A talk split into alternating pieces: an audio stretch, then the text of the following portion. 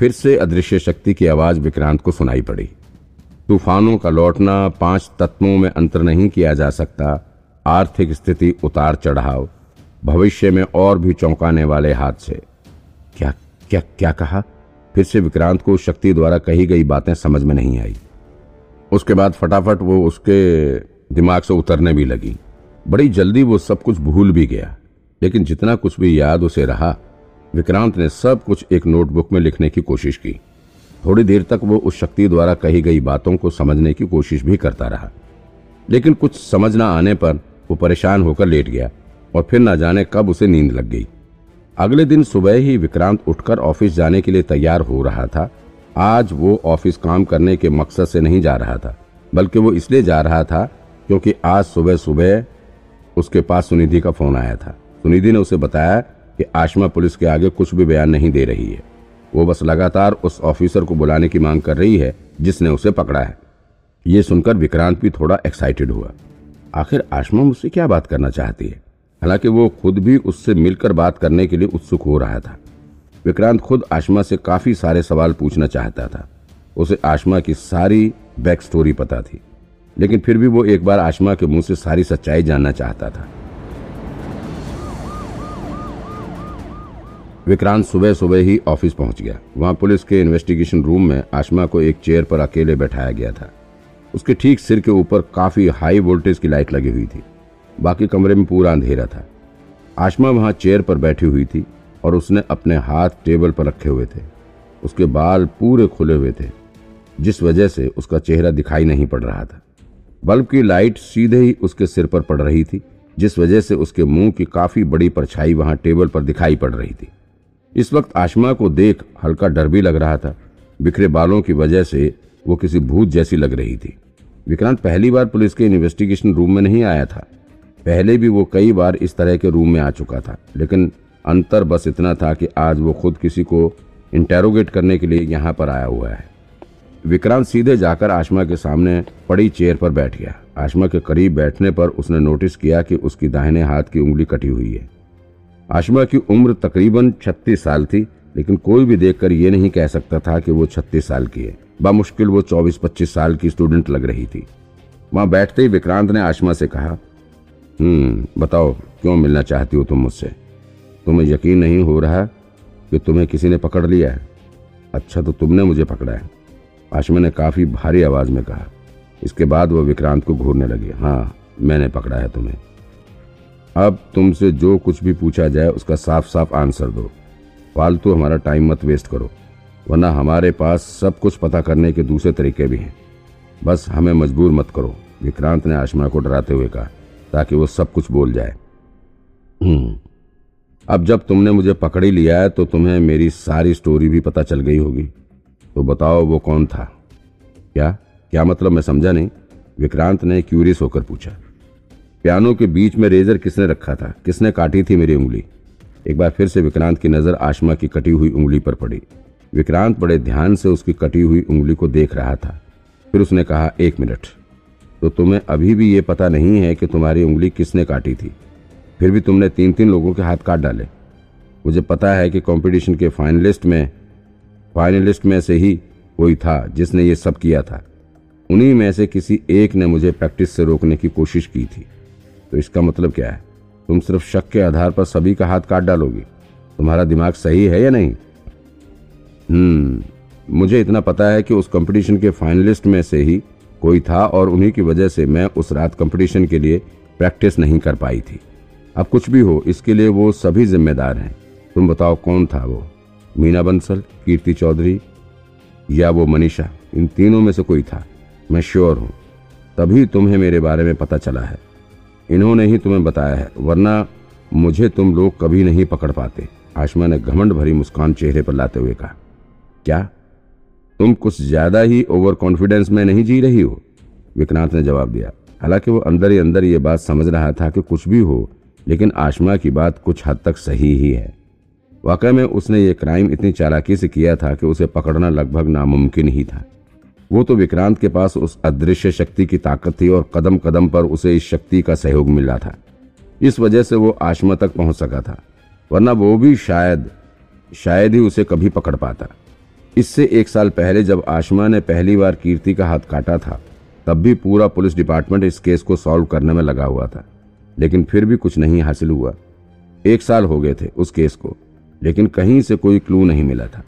थक हार कर केस बंद करना पड़ गया था। और इस बार भी ठीक वैसा ही हुआ था। किसी को कुछ पता ही नहीं चल रहा था। कुछ भी हो, मैंने तो अपना बदला पूरा ले लिया है बस। उन लोगों ने मेरी उंगली काटी थी और अब मैंने भी उनके हाथ काट के बता दिया कि जब किसी के साथ ऐसा होता है तो उसे कैसा फील होता है। तुम गलत हो। उन तीनों में से किसी ने भी तुम्हारी उंगली नहीं काटी थी। और अभी तक इस बारे में कुछ भी पता नहीं लगा है। मैंने तुम्हें दूसरे तरीके से ढूंढा है। क्या? ऐसा कैसे हो सकता है? ये इम्पॉसिबल है। मुझे पहले से ही पता था कि ये तीनों अठारह साल पहले एक ही पियानो कंपटीशन में थी, और फिर मुझे एक गवाह मिला, जिससे मुझे तुम्हारे बारे में पता चला। अच्छा और फिर तुम्हें मेरा एड्रेस कहाँ से मिला? आशमा ने पूछा। हे, तुम्हारी माँ को कैंसर है ना? उन्होंने हॉस्पिटल में अपना इलाज करवाते समय अपना पूरा सही एड्रेस नोट करवाया था। बस वहीं से तुम्हारे घर का पता चला, और फिर घर से तुम्हारे एक एक सबूत मिल गए। ओह, आशमा के चेहरे का रंग उड़ गया। वो सदमे में थी। हम्म तभी तो कहते हैं ना, कोई भी मुजरिम कितना भी शातिर क्यों ना हो। खुद के पीछे कोई ना कोई सबूत ज़रूर छोड़ जाता है। विक्रांत ने मुस्कुराते हुए कहा, तुम्हें ये कैसे पता चला कि मैं यहाँ कब्रिस्तान में ही गड्ढे के नीचे छुपी हुई हूँ? इस सवाल और जवाब में विक्रांत को झूठ बोलना पड़ा। वो तुम्हारा एनेस्थीसिया वाला इंजेक्शन एक्सपायर हो चुका था। मैं पूरी तरह से बेहोश नहीं हुआ था। मैंने तुम्हें वहाँ कब्र के नीचे छुपते देख लिया था। ना ना, ऐसा हो ही नहीं सकता। झूठ बोल रहे हो तुम। आज मैंने पूरे विश्वास के साथ कहा।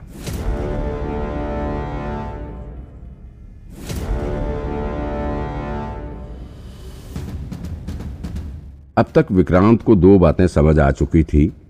एक तो उस एनेस्थीसिया वाले गन को स्पेशल क्राइम करने के मकसद से ही आशमा ने तैयार किया था। और दूसरी बात यह थी कि पिछले अठारह सालों में आशमा के मन में कभी भी बदला लेने का विचार नहीं आया था। लेकिन पिछले साल जनवरी में जब उसकी माँ को कैंसर होने का पता चला और फिर आशमा के पास उनके इलाज के लिए ठीक से पैसे भी नहीं थे, तब जाकर उसका दिमाग घूम गया और फिर उसके मन में बदले की आग जली। विक्रांत ने एक गहरी सांस खींचते हुए कहा, तुमने बिना कुछ पता किए ही तीन तीन लोगों के हाथ क्यों काट डाले? अगर तुम्हें सच में बदला लेना ही था तो तुम तीनों को पकड़कर उनसे सच उगलवा सकती थी और तुम खुद इतनी स्ट्रांग हो, आसानी से यह कर सकती थी। ऐसा किसी के हाथ काटना उनका मर्डर करने के बराबर नहीं है। क्या बोला तुमने?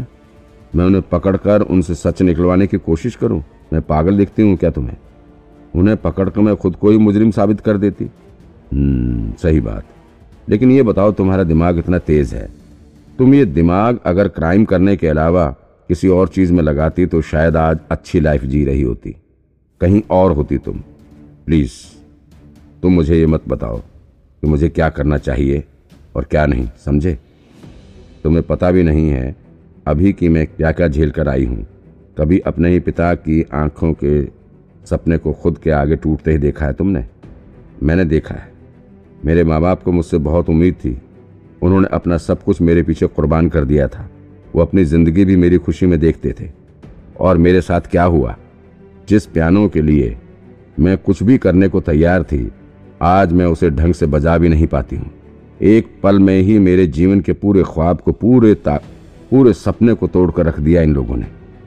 तुम्हें एहसास भी नहीं होगा कि जब कोई इंसान अपने सपने खोता है तो उसे कैसा फील होता है। उस वक्त सिर्फ़ मर जाने का दिल करता है। जब तुम्हारा बाप तुम्हारी ही आँख के सामने दुखी मन के साथ इस दुनिया को अलविदा कह जाता है ना तो पता है कैसा फील होता है। उन लोगों ने मेरी ज़िंदगी खराब करके रख दी। खुद बड़े शान शौकत से जी रहे हैं।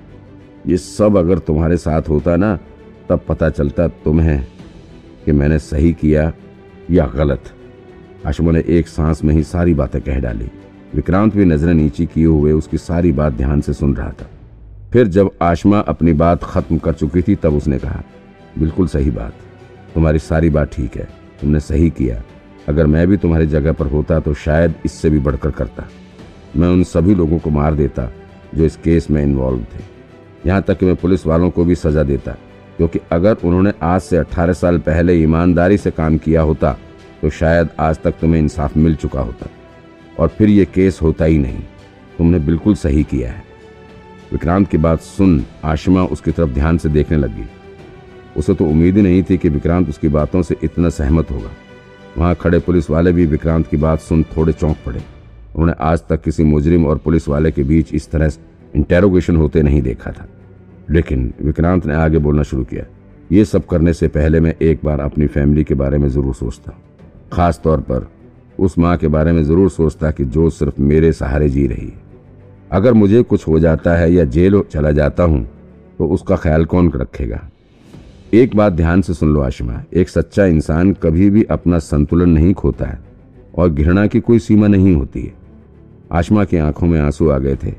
उसे अपनी माँ का ख्याल आ गया था। विक्रांत की बातें सुन वहाँ खड़े पुलिसकर्मी के मन में भी विक्रांत को लेकर काफ़ी इज़्ज़त आ रही थी। उनका दिल तो वहीं पर विक्रांत को सैल्यूट करने को हो रहा था। हालाँकि खुद विक्रांत को भी इतनी समझ नहीं थी कि उसने जोश जोश में आकर क्या बोल दिया था। उसे खुद उन शब्दों का मतलब भी नहीं पता था। पिछले जन्म में जब वो गैंगस्टर हुआ करता था, तब उसे किसी ने समझाते हुए ये बात कही थी। तब से ही उसे ये याद था। फिर आज उसने ये बात आशमा के ऊपर भी चिपका दी। आशमा का इंटेरोगेशन करने के बाद विक्रांत ऑफ़िस पहुँचा। वो वहाँ पहुंचकर सुनिधि से पूछना चाहता था कि आशमा को क्या पनिशमेंट मिलेगी। इस तरह के जुर्म पर कोर्ट के हिसाब से क्या सजा सुनाई जाती है? और आशमा की माँ का क्या करना है? उसे कैंसर है, उसका इलाज कैसे किया जाएगा? ये सब सवाल विक्रांत के मन में उठ रहे थे। लेकिन जब वो टीम ए के ऑफ़िस में पहुँचा तो यहाँ का माहौल थोड़ा अजीब था। विक्रांत को लगा कि इतना बड़ा केस सॉल्व हुआ है तो बेशक सब लोग यहाँ पर खुशियाँ मना रहे होंगे और उसके पहुँचने पर उसे बधाई देंगे, लेकिन यहाँ अलग ही सन्नाटा पसरा हुआ था। जब विक्रांत अंदर पहुंचकर सारा माजरा समझने की कोशिश कर रहा था तो वहाँ उसने पुष्कर को कुछ लोगों को समझाते हुए सुना, एक मिनट, मैं आप लोगों को सब क्लियर कर दूँगा, आप परेशान मत होइए। पुष्कर को दस बारह लोग घेर कर खड़े थे। जब पुष्कर की नज़र विक्रांत पर पड़ी तो उसने तुरंत ही उसकी तरफ़ इशारा करते हुए कहा आप लोगों का जो भी नुकसान हुआ है, इस आदमी ने किया है। इसी से आप बात कीजिए, यही आपका सारा नुकसान भरेगा। पुष्कर के इतना कहते ही एक अजीब सी शक्ल का आदमी विक्रांत की तरफ़ मुड़ा। उसने अपने पूरे बाल ब्लीच करवा रखे थे। इस वजह से सारे बाल गोल्डन कलर के हो रखे थे। वो महाशय बड़े जोश में विक्रांत की तरफ़ पलटे और फिर गुस्से से चिल्लाते हुए कहा, हमारे पैसे निकालो। उसकी आवाज़ विक्रांत को कुछ खास पसंद नहीं आई। तो उसने तुरंत ही अपना मुक्का बांधा और बिना कुछ सोचे समझे उसके मुँह पर ठिका दिया। तुरंत ही वो ज़मीन पर लड़खड़ाकर गिर गया। उसे गिरते देख उसके साथ में आए दस बारह लोग भी कुछ नहीं बोल सके। सभी अपने कदम पीछे खींच कर खड़े हो गए। ये क्या किया तुमने? मारा क्यों? ये लोग बाज़ार वालों की तरफ़ से अपना हरजाना लेने आए हैं। तुमने सरे बाज़ार ऊँट भगाकर इनका नुकसान किया था ना? पुष्कर ने विक्रांत को बताया। क्या? विक्रांत ने चौंकते हुए कहा, फिर उसने सुनिधि की तरफ़ देखते हुए कहा यह मैटर अभी सॉल्व नहीं हुआ है। मुझे तो लगा कि ये कब का खत्म हो गया। और इन लोगों की इतनी हिम्मत होगी कि ये पुलिस स्टेशन तक हरजाना मांगने चले आए। पहले तो पता करो कि सच में दुकानदार हैं या नहीं। तब उसे सुनिधि ने बताया, दरअसल ये दुकानदार नहीं है, बल्कि उनके वसूली के लिए भेजे गए आदमी हैं। विक्रांत फिर से सोच में पड़ गया। अच्छा तो दुकानदारों ने किराए के आदमी भेजे हैं पैसे वसूलने के लिए। इन लोगों को पुलिस स्टेशन तक आने में डर नहीं लग रहा था। और यहाँ स्पेशल यूनिट के ऑफ़िस में वसूली के लिए घुस आए हैं। देखो विक्रांत, इनकी बात सही है। तुमने भरे बाज़ार में ऊँट दौड़ाकर इनका नुकसान किया था, और फिर अब उसका हरजाना तो तुम्हें भरना ही होगा। ये लोग बहुत दिन से वहाँ के पुलिस स्टेशन में चक्कर लगा रहे थे, लेकिन वहाँ से कुछ हो नहीं रहा था। तब जाकर इन्हें यहाँ आना पड़ा है। अब तुम्हारी भलाई इसी में है कि तुम इनका पैसा दो और बात खत्म करो, वरना अगर ये बात ऊपर डिपार्टमेंट तक पहुँची तो फिर तुम्हारे खिलाफ एक्शन भी लिया जा सकता है। सोच लो तुम, पुष्कर ने विक्रांत से कहा। विक्रांत को पुष्कर की बात सुन गुस्सा आ गया। उसने तुरंत ही कहा, अगर बात ऊपर डिपार्टमेंट तक गई तो एक्शन तो तुम्हारे खिलाफ ही लिया जाएगा ना? आखिर तुम इस डिपार्टमेंट के हेड हो, है ना पुष्कर? पुष्कर का मुँह बंद हो गया। इतना कहने के बाद विक्रांत गुस्से में उन वेंडर्स के भेजे हुए आदमियों की तरफ़ पलटा। कुछ तो उसे देखकर ही अपना कदम पीछे खींचने लगे। फिर उस गोल्डन कलर के बाल वाले आदमी ने डरते डरते विक्रांत से कहा, देखो साहब, हम गरीब आदमी हैं। उस मार्केट में हमारी छोटी छोटी दुकान है। मैं मसाले बेचता हूँ और ये प्लास्टिक के सामान बेचता है। ऊँट की वजह से हम लोगों को काफ़ी नुकसान हुआ है।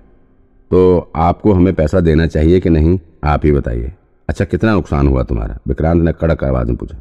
फिर उसने विक्रांत के हाथ में बिल पकड़ाते हुए कहा, ये रहा साहब, इसमें सारा हिसाब है, थोड़ा ही अमाउंट है। विक्रांत ने उसके हाथ से बिल पकड़ा और फिर बिना देखे इसे अपनी जेब में डाल लिया। चलो, हो गया ना अब हिसाब। किसी को कुछ समझ नहीं आया कि आखिर विक्रांत क्या कर रहा है। सभी उसी की तरफ़ आश्चर्य भरी नज़रों से देख रहे थे। विक्रांत ने फिर से कहा, तुम्हारा नुकसान कैसे हुआ था? उस गोल्डन कलर के बाल वाले ने कहा, साहब, ऊँट दौड़ कर गया था बाज़ार में। उसी से सब इधर उधर हुआ है। ऊँट के भागने से हुआ था ना? तो जाओ, जल्दी ऊँट को पकड़ो और उससे हरजाना वसूलो। जल्दी करो, जल्दी। निकलो यहाँ से। वरना कहीं ऊँट अगर रेगिस्तान पहुँच गया ना तो फिर बस हरजाना हरजाना चिल्लाते रह जाओगे।